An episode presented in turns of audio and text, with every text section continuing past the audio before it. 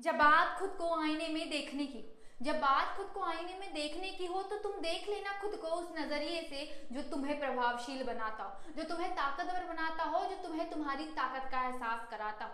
दुनिया चाहे कुछ भी कहे, लेकिन तुम्हें तुमसे बेहतर बनाने की जो उम्मीद दे जाता हो, तुम देखना उस आईने को जो तुम्हें तुम्हारा संघर्ष बताता हो, जो तुम्हें बताता है जो तुम हो, उससे बेहतर तुम्हें बनना है, सपनों को साकार करने के लिए संघर्ष तुम्हें सहना है, संकटों को पार कर तुम्हें आगे बढ़ते जाना है। फिर दुनिया कुछ भी कहे, लायक नहीं हो तुम। सबको पीछे छोड़ आगे तुम्हें बढ़ना है।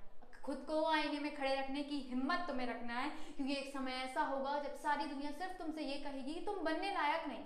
तुम काबिल ही नहीं उस चीज़ के, लेकिन उस समय खुद पर विश्वास रख आगे बढ़ना है, क्योंकि ज़िंदगी का मतलब हारना नहीं, हार कर जीतना है। जो लोग कहते हैं ना, तुम नहीं कर पाओगे, उसे करके खुद को सिद्ध करना है। खुद को आईने में रखने की हिम्मत रखना ज़रूर मेरे दोस्त, क्योंकि ये दुनिया है। यहाँ तारीफें तब मिलती हैं जब हज़ार ठोकरे खा के भी तुम सफलता पाते हो।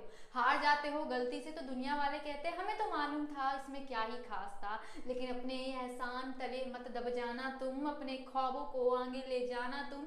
लोग क्या कहते हैं? फ़र्क मत पड़े इससे, खुद के सपने साकार कर, दुनिया से लड़कर आगे बढ़ जाना तुम। दोस्त तुम खुद को रखना, आईने के सामने बेहतर बनाने का रखना, जज्बा उड़ान के साथ आगे उड़ जाना तुम।